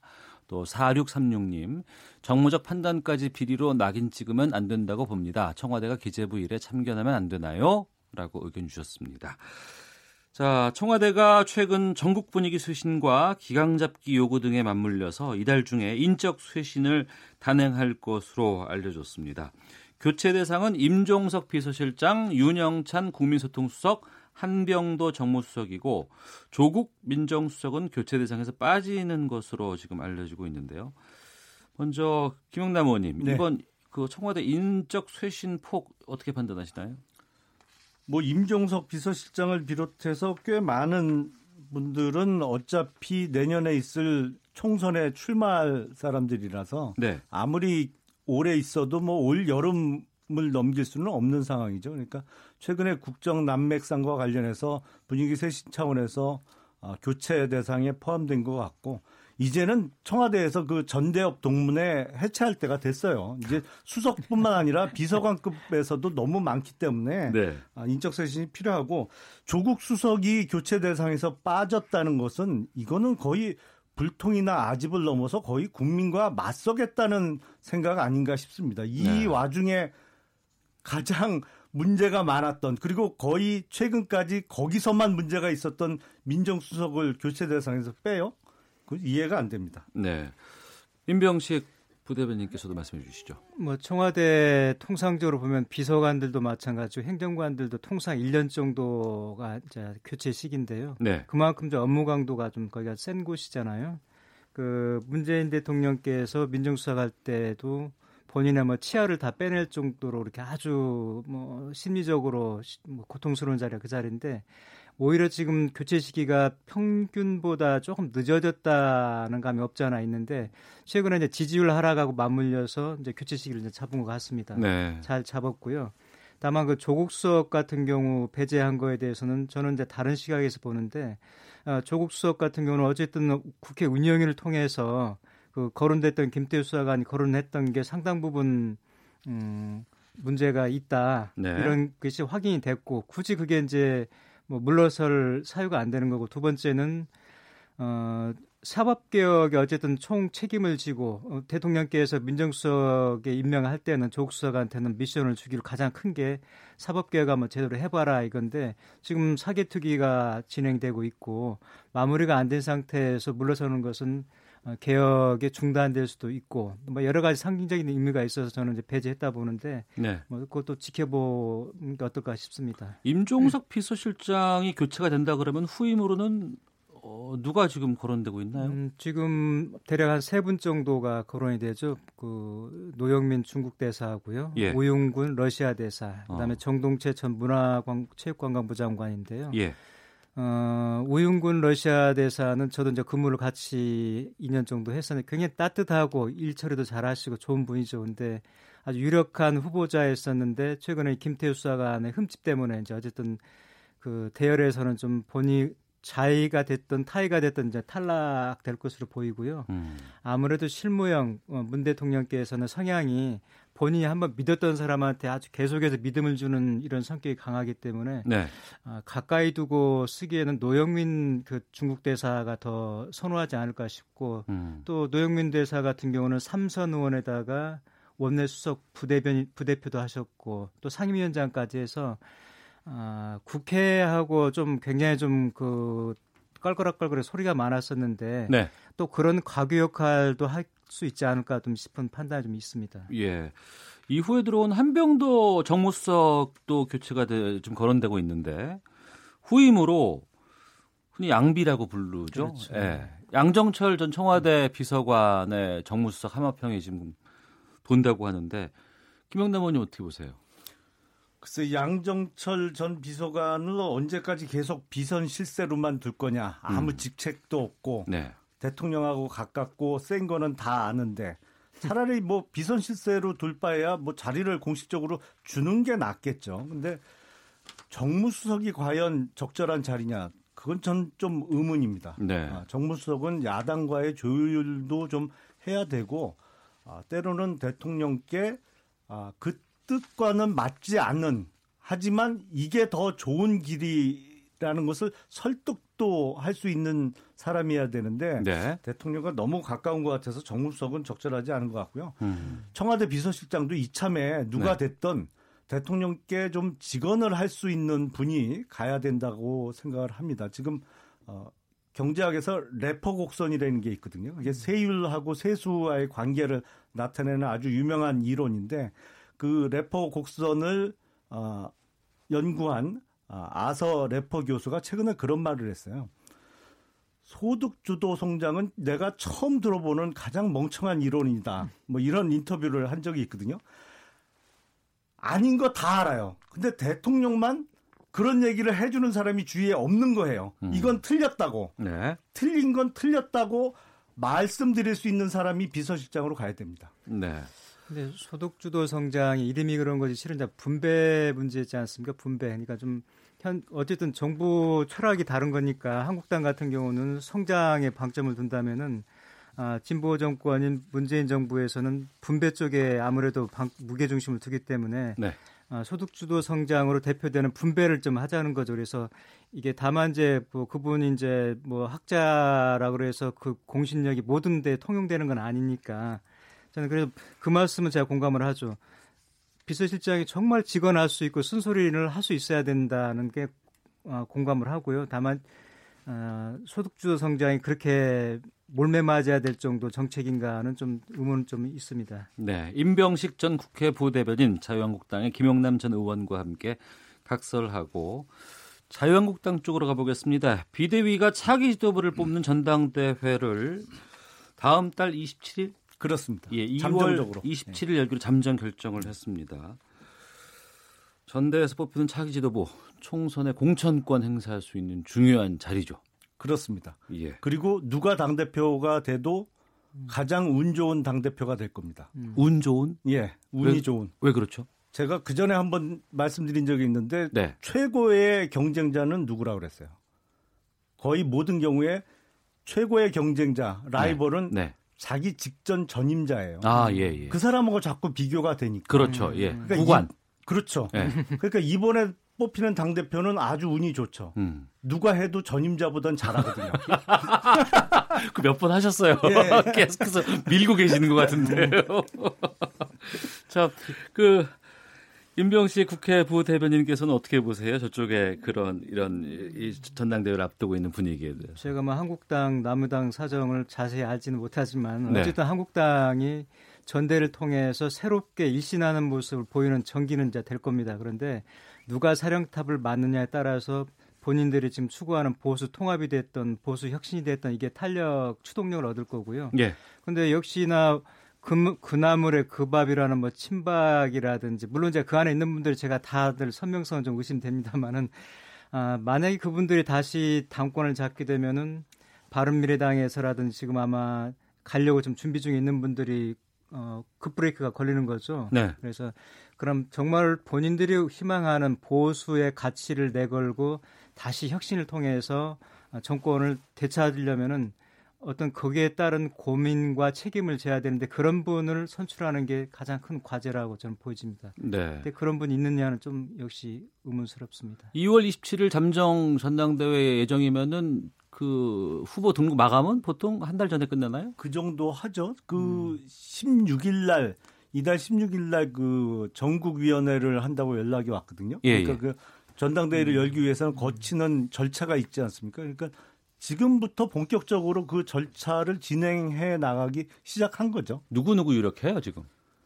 유력한 건 제가 잘 모르겠고 오세훈 전 시장 나오실 것 같고 거의 뭐 나온 나오는 음. 거죠. 황교안 전 총리는요? 어제 기자들하고 점심을 먹었대 먹었다고 하는데 예. 아직 그 점심 먹으면서 무슨 얘기를 했는지 제가 못 들어봐서 어. 확답이 나왔을까요? 성격상 어. 안 나왔을 것 같은데요. 음. 그리고 네. 지금 준비하는 분들은 뭐 심재철 의원도 준비하고 있는 것 같고요. 정우택, 김, 성태 의원, 정우택 의원도 예. 준비하고 예. 있고, 어. 김진태 의원은 전국을 이미 돌고 있고. 음. 아 김진태 의원도요? 예, 예. 어. 저희 당협에도 한번 왔었어요. 음. 알겠습니다. 김태호 전 예. 의원도 아마 나올 것 같습니다. 네. 어, 마지막으로 요거 쫙 짚고 마무리하도록 하겠습니다. 유시민 작가가 아, 유튜브 방송 예고편을 공개를 했습니다. 예. 그리고 1월 4일 아마 자정에 공개를 한다고 하는데 알릴레오 예. 정치적으로 어떤 의미를 담고 있다고 보시는지. 뭐 내세우는 게 이제 가짜 뉴스에 좀 대항을 좀 해보겠다는 건데 저는 이름을 아주 절묘하게 졌다 싶은데요. 네. 갈릴레오가 그 당시에 1016세기 중반이죠. 모든 세상이 지구를 놔두고 태양이 돈다고 할 때 거꾸로 지구가 돈다. 거의 뭐 혁명적인 그렇지만 그게 진실이었단 말이죠. 근데 그때는 진실이 진실로 통용이 되지 않았던 건데 그분의 이름에 앞에 붙여가지고 알릴레오라고 그러는데 이름도 아주 기발하게 적고 이게 지금 홍준표 전 대표가 홍카콜라를 가지고 지금 본인들의 그 보수적인 색채 물론 이제 한국당에서도 마뜩지 않은 분들이 좀 많아 있, 더라고요 네. 거기에 대응 대응해서 이제 나왔는데 저는 굉장히 그런 가짜 뉴스라든지 또 이 진보의 정책을 알리는데 큰 도움이 되지 않을까 싶습니다. 예, 알겠습니다. 김영남 의원님. 네. 제가 보기에는 유시민 전 장관이 노무현 정부 시절에는 아마 그때 표현이 정치적 경호실장 뭐 이렇게 본인의 역할을 부여했을 거예요. 네. 그러니까 정치적 경호실장 내지는 정치적 호위무사 역할을 요번에 한 번 더 하겠다는 거죠. 어. 문재인 대통령의 지지율이 떨어지기 시작한 때에 본인이 어떤 아, 문재인 대통령의 경호 내지는 네. 호위무사로서의 역할을 유튜브를 통해서 하겠다는 것 같습니다. 제가 보기엔 유시민 전 장관님이나 홍준표 전 대표 두 분 그냥 계속 유튜브에서 이렇게 노시면 참 좋을 것 같아요. 알겠습니다. 7293님, 김용남 전 의원님 항상 응원합니다 라고 문자 주셨고요. 이안나님께서는 임병식 부대변인님 최고입니다. 자주 출연해 주세요 라고 의견 보내주셨습니다. 임병식 전 국회 부대변인 자유한국당 김용남 전 의원과 함께 각설하고 마치도록 하겠습니다. 두분 말씀 고맙습니다. 감사합니다. 감사합니다.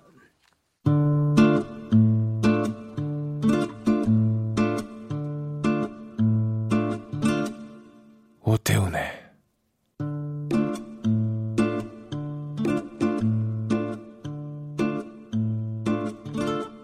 시사본부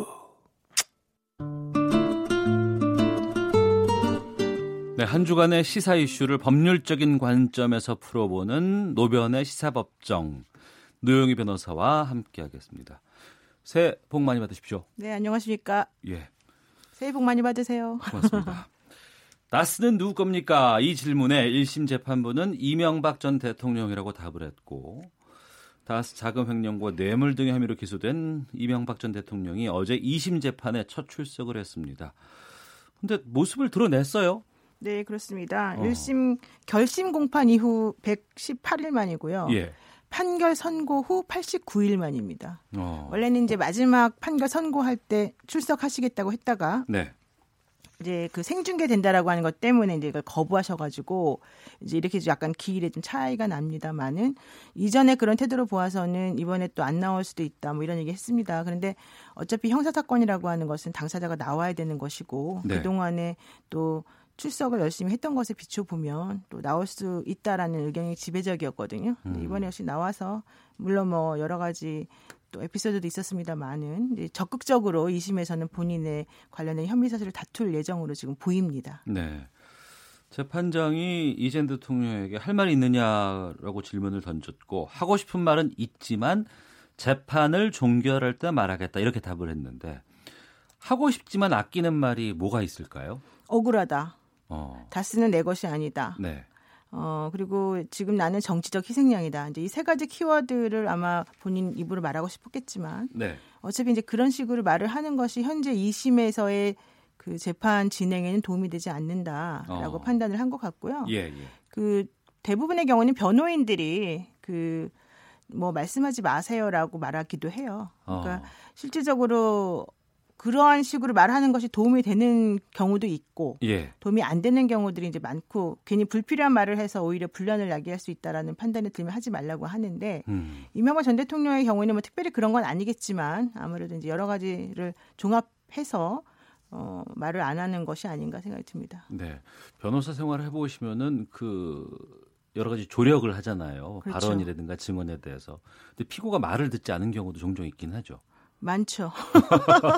힘들지 않으세요? 그럴 힘듭니다. 힘든데 어. 예컨대 제가 이제 예전에 박지원 그 의원의 재판을 한 적이 있었었는데 네. 그분 재판을 4년 동안 했었거든요. 정치자금법 아, 예. 위반 사건을. 어. 근데 그분이 기억력이 너무 좋으세요. 예, 예. 그렇죠. 그래가지고 정치 구단이신데. 예. 네. 아니 그 정치 구단과 별개로 기억력이 너무 좋으신데 네. 그분이 그 말씀을 이렇게 너무 이제 하는 걸 되게 또 좋아하시고 예. 그래서 현실적으로 우리가 봤을 때 그렇게 꼭 필요 없는 말도 가끔씩 많이 하셔서 어. 너무 재판 길어지니까 이제 하지 마셨으면 좋겠다 속으로 생각할 때도 있었습니다. 근데 예. 실제 그분은 자기 기억력이 좋기 때문에 우리들이 생각하지 못했던 것들을 가끔 꺼내서 얘기를 하실 때가 있어서 음. 그게 또 오히려 도움될 때도 있었거든요. 아. 그래서 이제 어떤 경우에는 말을 안 들어서 조금 그러기도 하지만 또 어떤 네. 경우에는 오히려 도움이 되는 경우도 있어서 어. 조금 변수가 좀 있는 것 같아요. 사람들마다. 네. 이런 에피소드 재밌네요. 이번에도 그 회자가 되는 곳이 재판장이 이제 인적 사항 확인을 위해서 이제 여러 가지 물어보잖아요. 뭐 주민등록번호 몇 번입니까? 뭐 주소는 어딥니까? 이런 거 물어보긴 하는데. 그렇죠. 생년월일을 이명박 전 대통령이 읊다가 뒤에는 모르겠다고 이렇게 얘기를 했다고 하는데. 그렇죠. 이게 이제 그 본격적으로 재판을 하기 전에 절차가 모두 절차라고 보통 부릅니다. 그렇죠. 네. 이제 피고인의 이름을 부른 다음에 당신 진술 거부할 수 있습니다. 말해주고 인적 사항을 확인합니다. 주민등록 번호가 어떻게 됩니까? 주소가 어떻게 됩니까? 이런 네. 거 물어보는데 앞번호는 이제 생일이니까 얘기를 제대로 한 것 같은데 뒤에 어려우니까 모르겠다 했다는 거죠. 그래서 재판장이 음. 주민번호 뒷번호와 주소를 불러주고 재판장이 김윤겸 예, 예. 부장이었는데 불러주면서 맞는지 확인하니까 아 맞다 이렇게 해서 어, 인적 사항 확인 절차를 마무리했다는 에피소드가 있는데 연세가 드시기도 하고 그래서 혹시 치매를 주장하려는 또 약간의 꼼수 아니냐 예. 이런 얘기도 사실 있었습니다만 그런 것으로 보이지는 않고요. 어. 거기 가, 서게 되면 또 순간적으로 당황해서 잊어버리기도 합니까? 예. 1심 끝나고 나서 이제 이전 대통령 측이 변호인단을 대폭 보강을 했다고 들었어요. 네. 2심에 대한 재판 전략이 좀 달라졌나요? 예, 많이 달라진 것 같아요. 이제 검찰에서는 그 사건을 수사했던 송경호 중앙지검 특수 2부장이 출석을 했는데요. 네. 이 전 대통령 변호인단은 9명이 나왔어요. 강원 변호사 등 9명. 그런데 2018년 10월 10월 말쯤에 판사 출신의 황적화 변호사 등을 해서 여섯 명을 추가로 선임했거든요. 어. 그러니까 전체적으로 열두 명의 이제 이름이 올라가 있습니다. 예. 근데 이 중에서 지금 제일 특이한 건 황적화 변호사가 사법연수원 17기인데 예. 이분이 예전에 상고를 나왔어요. 어. 경기 상고를 나오셔가지고 예, 예. 대학을 안 가고 한국은행에 취직을 했다가 어, 사법고시에 합격한 예 사법시험에 어. 이제 나중에 합격을 하고 그다음에 이제 성균관대 야간인가를 이제 나오셨는데 예. 그러니까 이분이 금융통인 거예요 말하자면 음. 공부도 되게 잘하셨고 저도 되게 잘하는 분인데 아, 한국은행 출신의 룰사군요, 그러니까. 네, 그렇습니다. 그리고 되게 입지전적인 인물이죠. 어. 그리고 옛날에 공부 잘한 사람들이 거기 갔잖아요. 그렇기 때문에 아마도 이 다스의 그런 금융 관련된 것들하고 연결시켜서 방어를 하기 위해서 황적화 변호사를 영입한 것으로 지금 제가 판단을 하고 있고. 네. 어, 이분은 사실 그 25년 동안 판사로 일했지만 인간관계가 너무 좋아요. 음. 그리고 대법관 후보로 추천된 적도 있고 사람들하고 관계가 상당히 좋기 때문에 네. 게다가 이제 김인겸 부장보다는 또 이기 위, 위란 말이죠. 음. 그래서 아마 여러 가지를 고려해서 황적화 변호사를 수혈을 한 게 아닌가. 네. 되게 꼼꼼하시기 때문에 그렇다면 일단 변호인을 좀 실무가로 그러니까 강원 변호사 같은 분들은 이제 검찰 출신이기 때문에 실무를 잘 모르잖아요. 그러니까 2심에서는 그 민, 그러니까 판사 출신으로 보강했다는 게 첫 번째 중요하고 네. 두 번째는 또 증인을 엄청나게 이제 많이 또 신청을 했습니다. 1심에서는 한 명도 신청 안 했죠. 그렇습니다. 1심에서는 이제 우리 측근들을 증인으로 내세우는 건 정말 부적절하다라고 하면서 그냥 검찰이 얘기한 모든 종류의 증거에도 그냥 그 일단 동의하고 네. 취지만 부인하겠다는 식으로 말했었는데 이번에는 열, 한 22명을 원래는 신청을 했다가 그 중에서 일부가 이제 안 받아들여져서 15명으로 최종적으로 정리가 됐고요. 음. 그리고 다스와 관련해서 예전에 조금 놓쳤다라고 생각하는 부분들에 대해서 법리 공방을 좀 벌이겠다. 네. 이런 주장을 하고 있습니다. 음. 예 측근들도 뭐 증인으로 신청을 했어요? 음, 그렇습니다. 이번에 그 그러니까 1월 2일이 이제 첫 번째 날이었고 1월 9일 날이 그 증인 신문을 하는 첫 번째 날입니다. 예. 그래서 이번에 이제 나올 사람이 그 삼성의 이학수 아, 예, 예. 예, 이학수 그 부회장이죠. 이제 이학수 전 삼성그룹 부회장을 증인으로 출석을 시키고 또 본인의 그 권영미 씨, 그 음. 재수 씨라 그래야 되나요? 뭐 형수님이라 해야 되나? 그런 분들 또 또 출석을 시키고 뭐 여러 가지 측면에서 자기의 이제 측근들을 모두 다 불러서 하기로 했고요. 네. 뭐 이전에 자기에게 불리한 얘기를 했던 사람들도 다 부르고 음. 본인에게 유리한 말을 했다고 생각하는 사람들 불러서 네. 아마도 양쪽의 증언이나 진술 같은 것들을 좀 비교해가지고 음. 누구 말은 받아들이고 누구 말 안 받아들이는 건 옳지 않다. 네. 오히려 신빙성 측면에서 따져보게 되면 이건 아니다. 이런 식으로 전략을 바꾼 게 아닌가 생각이 듭니다. 그러면 그렇게 바꾼 그 전략의 최종 목표는 어디로 될까요? 어, 일단 기본적으로는 다스 실소유주가 본인이 아니라는 거를 밝히면서 어. 그와 관련해서 그 본인에게 불리한 진술을 했던 사람들 때문에 본인이 이제 유죄 를 받았다고 생각하니까 예. 그러한 진술이라고 하는 거, 그러니까 왜냐하면 직접 증거가 없으니까 진술에 의존하는 부분이 음. 많잖아요. 그러니까 그런 진술의 신빙성을 없애버리겠다는 거죠. 네. 신빙성을 탄핵시켜버리게 되면 그 증거가 몽땅 빠져버리게 되니까 음. 원칙적으로는 유죄를 할 수가 없게 되는 이제 그런 부분이 있거든요. 네. 그 아들인 이시영 씨가 다스를 이제 그만뒀다고 해요. 퇴사했다고 하는데 이것도 영향을 주지 않을까 싶기도 하고요.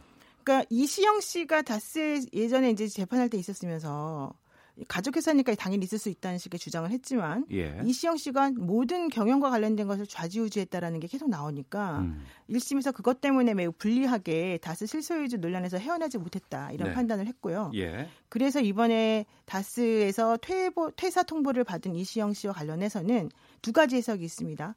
어, 너 때문에 실수요주 논란이 계속 불거지니까 네가 나가버리는 게 오히려 우리 전략에 도움이 되겠다. 이래서 음. 일부러 뺐다는 그런 해석이 하나가 있고 예. 또 하나는 실질적으로 쫓겨난 거다. 왜냐하면 1심에서는 뭐 실수요주라고 했지만 법리적으로는 아니기 때문에 어 이제 이시영 그형 이상은이나 그 윗사람들이 이제 본인들의 것이라는 거를 일부러 하기 위해서 내쫓은 거다. 이런 또 의견이 있거든요. 음. 그래서 지금 얘기는 이시영 씨를 뺨으로 인해서 실수요주 논란에서 벗어나려고 하는 게 더 크다라고 하는 쪽으로 무게가 실리긴 합니다. 네. 왜냐하면 아들이 이제 거기 있으면 아무래도 본인이 자유롭지 못하니까요. 그렇지만 뭐 정확한 거는 확인을 해봐야 되는 거죠. 네.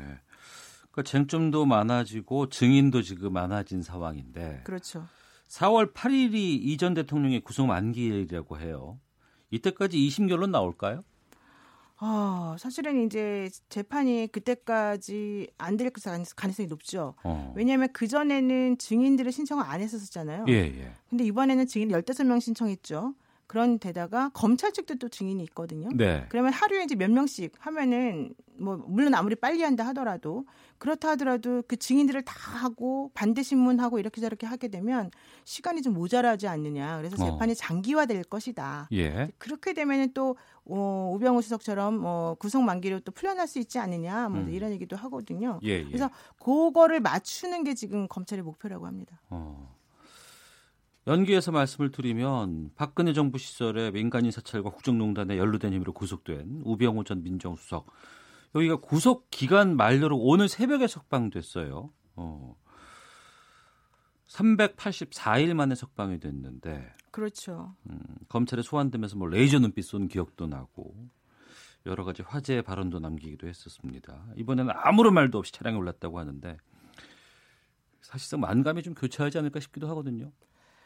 사실은 만감도 교차하고 너무 억울하고 분하고 우병우 수석 입장에서 예, 그렇게 생각을 지금 하고 있을 것으로 보이고요. 어차피 내가 무슨 말을 해도 소용이 없다. 나는 그냥 여기서 너희들하고는 상대를 안 하겠다. 막 이런 생각이 좀 더 있었지 않았을까 생각 생각이 들고요. 예. 근데 어쨌든 지금 4년 실형 받아놓은 게 있기 때문에 음. 만약에 그 대법원에서 확정 판결이 나게 되면 다시 들어가서 살아야 되거든요. 예, 나왔다 다시 들어가야 되죠. 그렇죠. 예. 그러니까 지금 구속 만기가 6개월이기 때문에 그 중간에 아직 항소심에서 상고심으로 넘어가서 이 마지막이 안 됐기 때문에 이렇게 지금 나온 거라서 예, 예. 이 부분에 있어서는 아마 조금 불안한 마음이 어느 정도 있을 겁니다. 음. 그렇지만 일단은 나오는 게 이제 본인 입장에서는 네. 좀 마음이 좀 더 좋으니까 음. 했겠죠. 어쨌든 2017년 12월 15일에 구속이 됐거든요. 그런 우병우 수석이 전 수석이 그러다가 384일 만에 이제 풀려 나온 것인데요. 네. 어, 본인의 지지자들에게는 엷은 미소를 그리고 나머지 사람들에게는 뭐 냉담한 얼굴을 이런 식으로 좀 보이고 있는 것으로 보입니다. 네. 근데 우 전 수석이 석방되면서 이 사실이 재판부의 예단을 드러낸 것이고 형량도 크게 줄 것이다. 뭐 이런 전망이 있던데 이건 어떻게 보세요?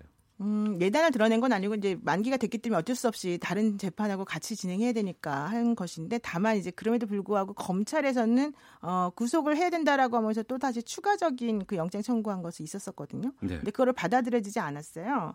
그런 것을 보게 되면 어, 이제 증거인멸의 우려나 도주 우려가 없다라고 지금 판단했기 때문에 우수적에게 좀 더 호의적인 거 아니냐 이런 얘기도 좀 있습니다. 그렇지만 음. 그것과는 좀 별개로 보이고요. 다만 상고심에서는 이 뭐 형을 줄이는 이런 일을 하는 게 아니거든요. 네. 그러니까 항소심 거를 뭐 파기환송 하든지 아니면 그대로 유지하든지 하는 둘 중에 하나밖에 안 하니까 그럼 그때 가봐야 되죠. 근데 오수석 이번 석방에 대해서 민주평화당의 박지원 의원이 오늘 박지원 의원 얘기 많이 나오네.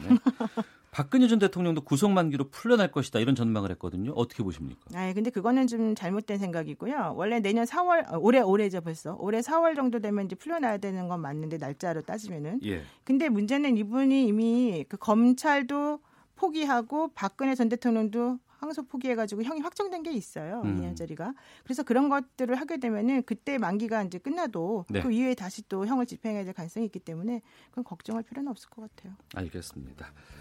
자, 노변의 시사법정 노영희 변호사와 함께했습니다. 말씀 고맙습니다. 네, 고맙습니다. 예, 오태훈의 시사본부 목요일 순서 마치도록 하겠습니다. 저는 내일 오후 12시 20분에 다시 인사드리겠습니다. 내일 뵙겠습니다. 안녕히 계십시오.